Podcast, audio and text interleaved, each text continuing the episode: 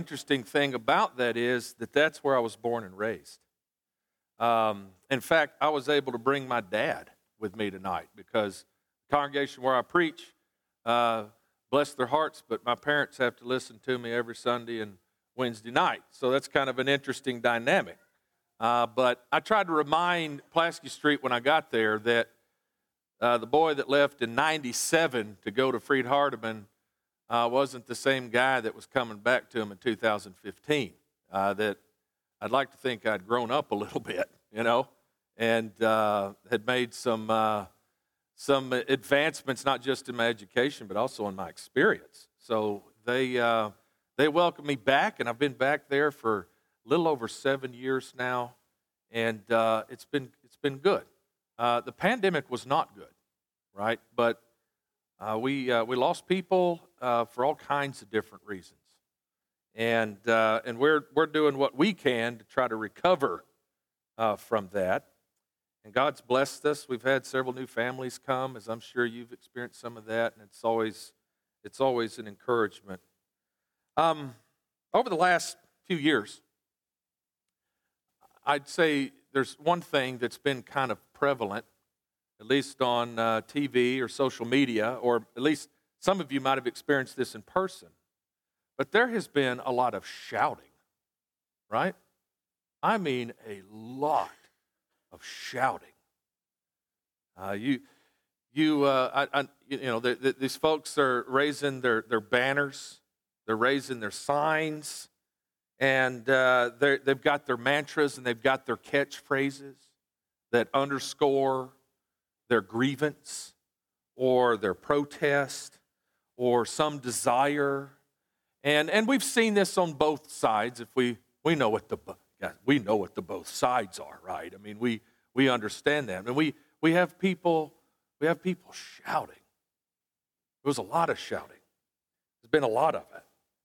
And you may, may or may not have noticed, but during Jesus' Passion Week, two things were, were quite prevalent. There was crowds. We've seen a lot of crowds gathering in different places over the last several years. And there was a lot of shouting. Right? So let's start here. There was um, a crowd that had gathered and was shouting at his entrance this event, that's often referred to as the triumphal entry, occurred on the Sunday prior to the Friday that Jesus was crucified. So this is just five days before his earthly demise on the cross. And there is this crowd, and it's an event that is recorded in all four Gospels. All four Gospels relate the so called triumphal entry. Jesus rode into Jerusalem riding on a donkey, of all things. And in doing so, he was self consciously fulfilling the messianic prophecy of Zechariah 9 and verse 9. And let's let me just read that to you, or you can tap in your phones and turn in your Bibles to Zechariah 9 9. Here's what it says Rejoice greatly, O daughter of Zion. Shout aloud, O daughter of Jerusalem. Behold, your king is coming to you. Righteous and having salvation is he, humble and mounted on a donkey, on a colt, the foal of a donkey. Jesus understood himself to be the anointed one, to be the Messiah, to be the Christ. And a large crowd of people made up of pilgrims who had come to Jerusalem for the Passover feast, which was going down in just a matter of days. You have this massive crowd, and the people are waving palm branches, right?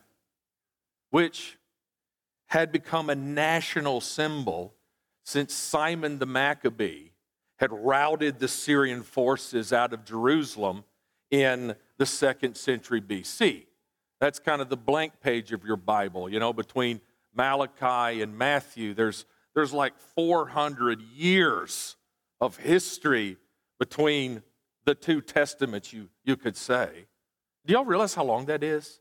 I mean, that's longer than we've even been a nation here in America, right? That's a long time. That's a, that's a lot of stuff that can happen in those 400 years. And there was a lot of turmoil.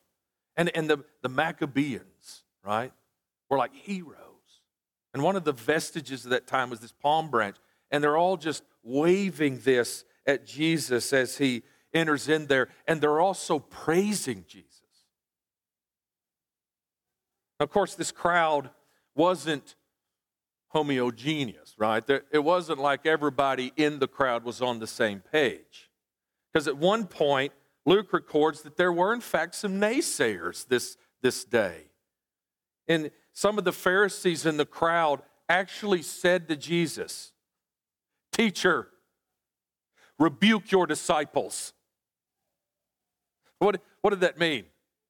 Tell them to be quiet. Guys, I love what Jesus says next. Here's what Jesus says I tell you, if these were silent, if, if my disciples closed their mouths, the very stones would cry out. And have you ever thought, I mean, let me ask you this question Does Jesus deserve the praise he's getting on this occasion? You think he deserves it? I think so. He deserves all of that and more. And this is a good day. Eh, you know, people are praising him, lauding him, making much to do about him. And he deserves every bit of it. No doubt many folks in that crowd were drawn to Jesus because of his miracles. They'd been enlightened by his words. Some of them were there because of his message, perhaps. And it does appear as if the crowd had evidently concluded that he was the Messiah, that he was the one they'd been waiting for. And they were rife with expectation. The palm waving and their words signaled their nationalist hope that their messianic liberator had, in fact, just made his arrival. And, and let's not forget, guess who was kind of sympathetic to that view of the Messiah? The very guys that Jesus had chosen to be his apostles, to be his disciples. In fact, this is Luke 19. Just a chapter prior in Luke 18, Jesus actually predicts his death, burial, and his resurrection and his suffering and all of this. And, and um, the text goes on to say that these things were like hidden from his disciples. They, they just, they, even this far into it, they're still just not able to grasp a suffering Messiah. You know, they, they've got some really huge earthly expectations. So it wouldn't surprise me if some of Jesus' disciples, you know, his close ones, were actually kind of shouting these same things. Here's what the crowd kept shouting in unison Blessed is the King who comes in the name of the Lord, peace in heaven and glory in the highest.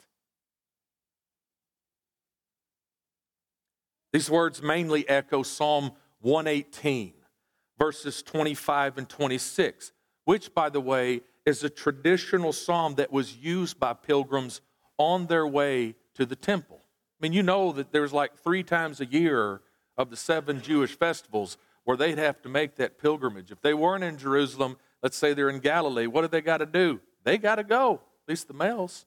They got to make an appearance, they got to be there in person. And they, you had these caravans and things of this nature, one of which Jesus kind of ends up getting lost or whatever. But they're, they're making these pilgrimages here. And one of the songs that they're singing on the way to the temple is these very words, but man, do they not have like special significance on this occasion? Because I mean, they, they really believe, it seems at this point, that this is our guy, the king. You know, our king, king of Israel. Here he is. I couldn't be more excited. And so they shouted and they cried at the top of their lungs these words on the screen in front of you.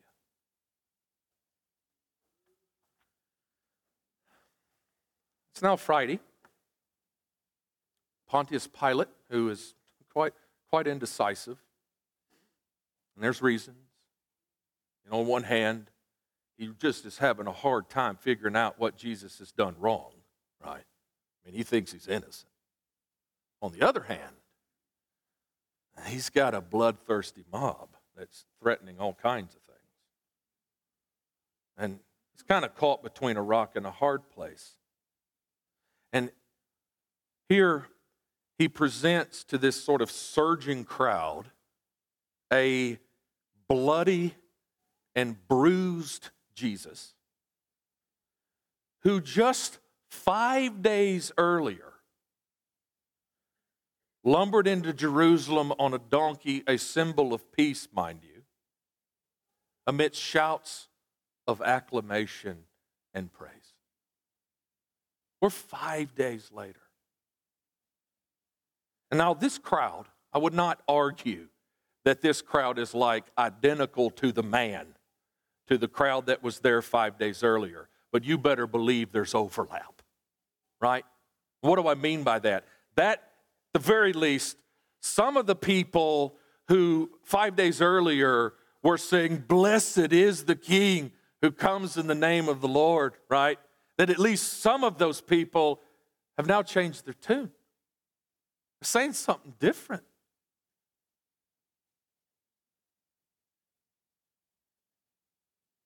They're at Gabbatha.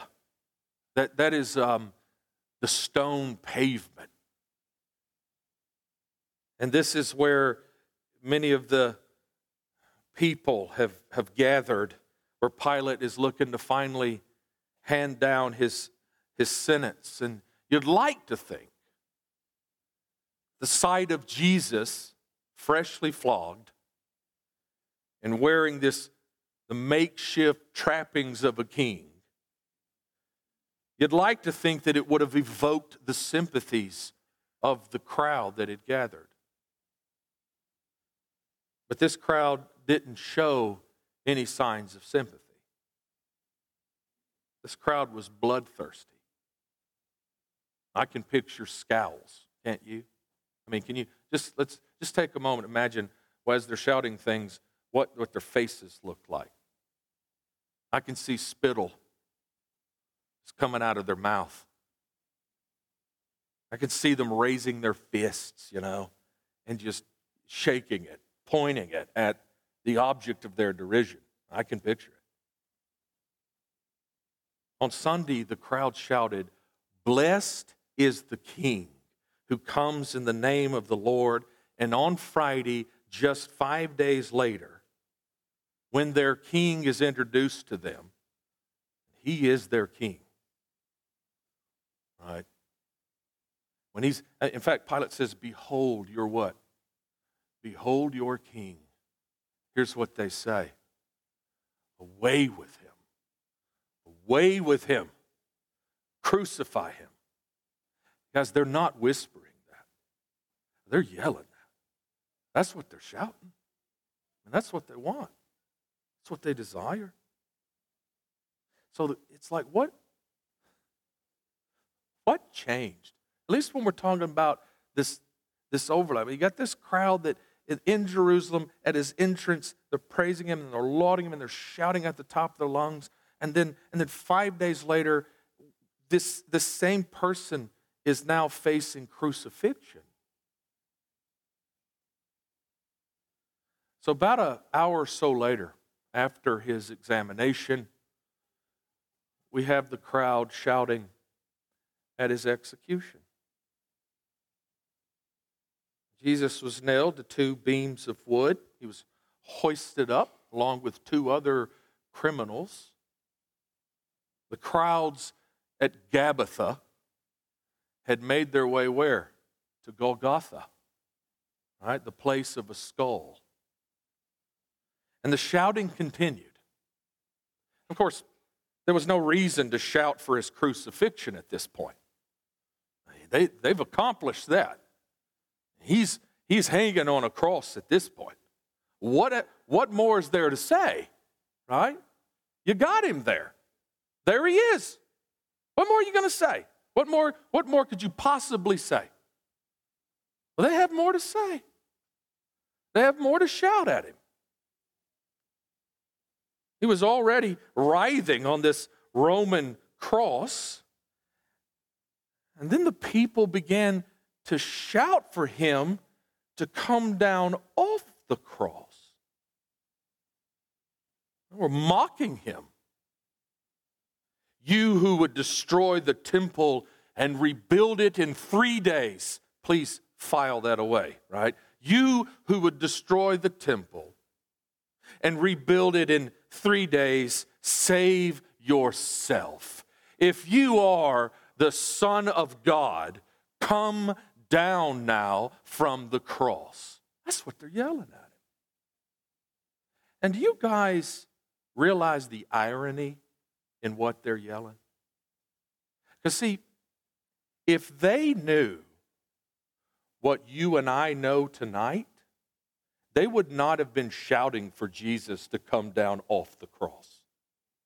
If they knew what you and I know tonight, they would have been shouting for Jesus to stay on the cross. This blows my mind, right? Because I'm watching this, and I don't know about you, but when you when you read through the Gospels at this point, how many of you get angry, you know, at the injustice that is transpiring? How many of you are hurt when you hear the kinds of things that they're saying to Jesus? You're like, what a miscarriage of justice. I can't believe what he's having to endure. It's terrible. And you know, we like we want to get up in arms about it, but then we're like, oh, but wait a second. I need him to go to the cross. I need him to stay on the cross. Right? I do. Now, from the crowd, eventually came the voices of the main instigators of Jesus' demise, which is the religious rulers of the Jews, here called the chief priests, and they too could be heard mocking Jesus. And here's what they're shouting at him He saved others, he cannot save himself. He is the king of Israel. By the way, guys, he is the king. Let him come down now from the cross. And look what that says we will believe in him. The irony is still thick here. It really is. I mean, again, if those chief priests had known what you and I know tonight, they would have known that believing and trusting in Jesus and putting your faith in Jesus, while it does involve obedience and things of this nature, it at least also includes what? It includes believing and trusting in his dying on the cross, right? Not surviving the cross. Matthew goes on to record that even those two men who were dying on Roman crosses next to Jesus had the audacity to yell at him and revile him as well. Now, you guys know, I know you're good Bible students, you know one of them would come to his senses, right? One of them would eventually repent, it seems. And Jesus would say to him, Today you will be with me in paradise. But at one point, according to Luke's account here, they're both joining in with the, the mocking. So the crowds during Jesus' Passion Week, they go from praising Jesus as king, right? That's how it started on Sunday. They go from praising Jesus as king to rejecting Jesus as king to mocking Jesus as king. That's kind of the, the flow of this. And what happened? Right? What, what's up with the shift? Why did they go from lauding him? Why did the crowds laud him to essentially loathing him? What, what, what explains that transition? Well, in a nutshell, they had missed the message about the true identity of the Messiah. And as a result, they misunderstood the mission of the Messiah, right? They got his, got his identity a bit skewed. Yeah, believe me, this is true. Jesus is king, okay? He is king, is Lord. But you know this, he's also suffering servant. And so you can imagine, right? I mean, I mean, really, sometimes we really struggle here. How did they miss it? You know, we're thinking, I mean, from the first animal that evidently was slain in the Garden of Eden to cover Adam and Eve, you got that, you got the, the whole Mosaic, Levitical, sacrificial system. You know, you got the tabernacle, then you got the temple. And, and through all that, what, what is God trying to like teach? What is God trying to say? Well, in, in essence, God was trying to teach his people that an innocent sacrifice of epic proportions would be crucial to the forgiveness of their sins, not to mention the sins of the whole world.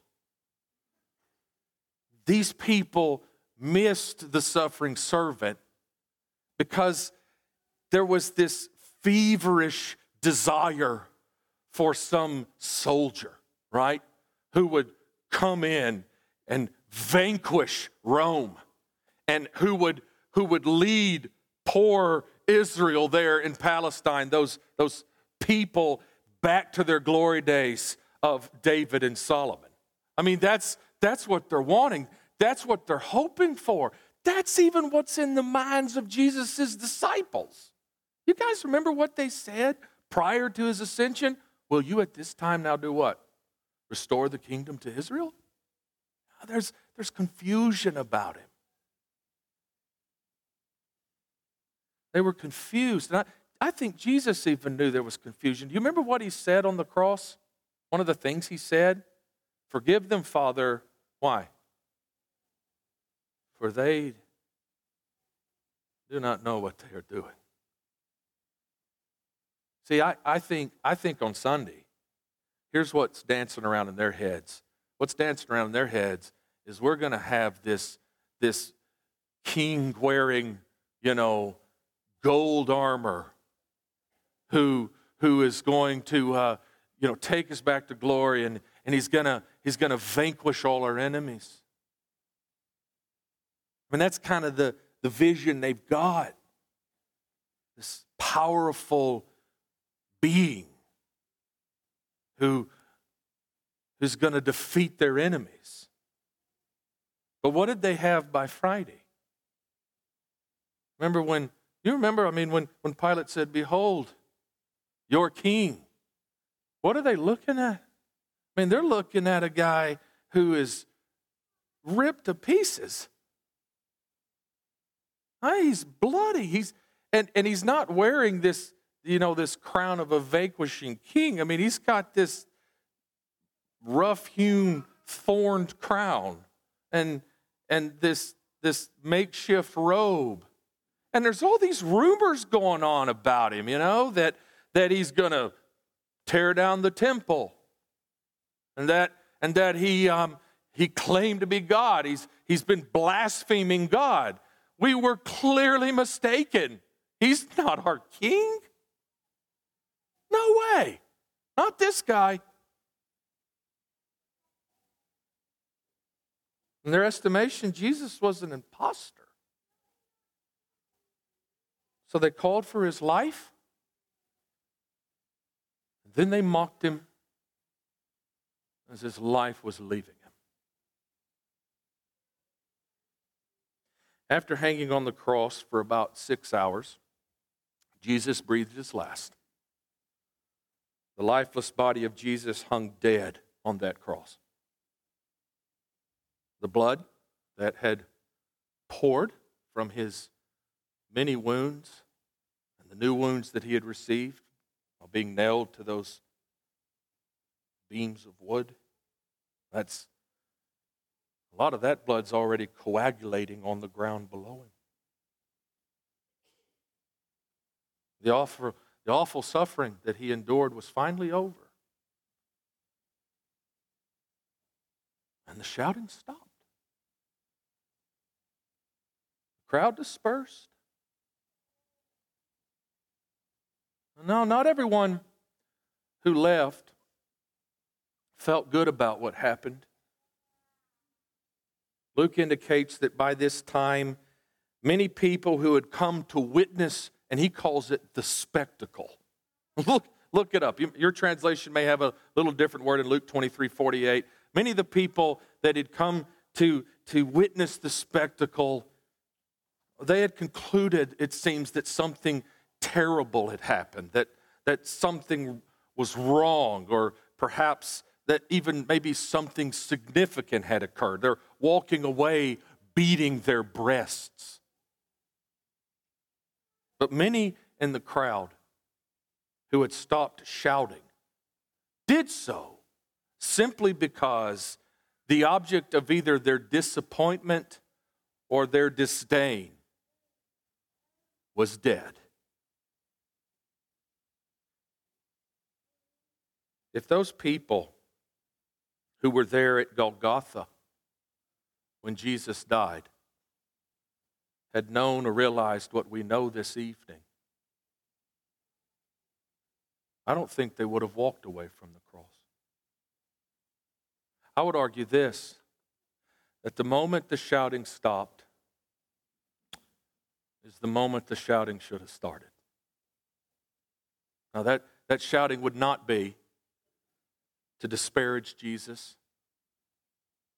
would not be to mock him, it would not be to bemoan him, and it would not be to bewail what might have been. But if they truly understood the significance at that moment, like you and I should understand its significance this evening, I'd argue that they could have shouted to declare victory. That they could have shouted to celebrate the most momentous event in the history of the world outside of what was going to happen just a few days later. You should recall that the crowd mocked Jesus while he was on the cross by calling attention to his claim that he would supposedly destroy the temple and rebuild it in three days. I told you to file that little thing away in your head a few moments ago. On this point, they were also confused. What Jesus had actually said is, You destroy this temple. And in three days, I will raise it up. They, they not Jesus. The Jews, the Jewish leaders, in conjunction with, you know, a weak governor, they would destroy the temple. And by temple, Jesus was not referring to the temple that Herod had been renovating for 46 something years. He was talking about what? His body. Interestingly, Jesus did some of his own shouting between the Sunday that he rode in, the entrance, and, and Friday when he's crucified. John records some words that he shouted at some unknown point, at some unknown location during Passion Week. Jesus, on this occasion, took a moment to address a crowd that had been gathered. You'll find the words right at the very end of John chapter 12. In John chapter 12, the end of it marks the end of his public ministry. Because you guys, I think, know what happens in John 13. That's, that's the beginning of the end. I mean, John 13 through 17 probably comprises about four and a half hours or something. I mean, it's just one night right there prior to his betrayal. So this is like this culminating point in John. Here's the close of his public ministry. And I want you to hear what Jesus cries out or shouts aloud to the crowds that had gathered on this occasion. Here's what he said Whoever believes in me believes not in me, but in him who sent me. And whoever sees me sees him who sent me. I have come into the world as light, so that whoever believes in me may not remain in darkness. If anyone hears my words and does not keep them, I do not judge him. For I did not come to judge the world, but to save the world. The one who rejects me and does not receive my words has a judge. The word that I have spoken will judge him on the last day. For I have not spoken on my own authority, but the Father who sent me has himself given me a commandment what to say and what to speak and I know that his commandment is eternal life. What I say, therefore, I say, as the Father has told me. And then John brings it to a close. And it just, those are the words left ringing in the ears of these people. And in the span of just seven verses, here's some of the things that Jesus was telling them. Jesus wanted them to know I'm the Father's missionary. Want to one of Jesus' favorite designations for his father was what? The one who sent me, right? He, he is the Father's missionary with a capital M. And not only that, he is the Father's mirror image. Whoever has seen me, Jesus says, has seen who? The Father. He made that statement just again to Philip two chapters later and he's the Father's mouthpiece. Whatever the Father tells him to say, that's what he's going to say. That's what he's going to teach. That's what he's going to preach.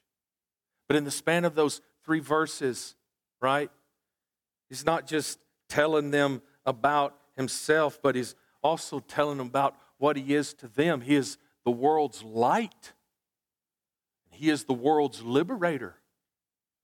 And he didn't come to liberate anybody from some sort of earthly regime. Came to liberate people from their sins, to die for them. And there's no, there's no record of how people responded to what he said. But those words that he shouted just prior to those crowds, they're left there for you and I to respond to if we need to. According to the book of Revelation, even now, an assembly of angels and other authorities are saying with a loud voice, Worthy is the Lamb who was slain to receive power and wealth and wisdom and might and honor and glory and blessing. I don't know about you, but I hope to add my voice to that shouting one day, right? To be a part of that assembly that is lauding, praising Jesus for who he is and what he did. If you hope to be a part of that assembly,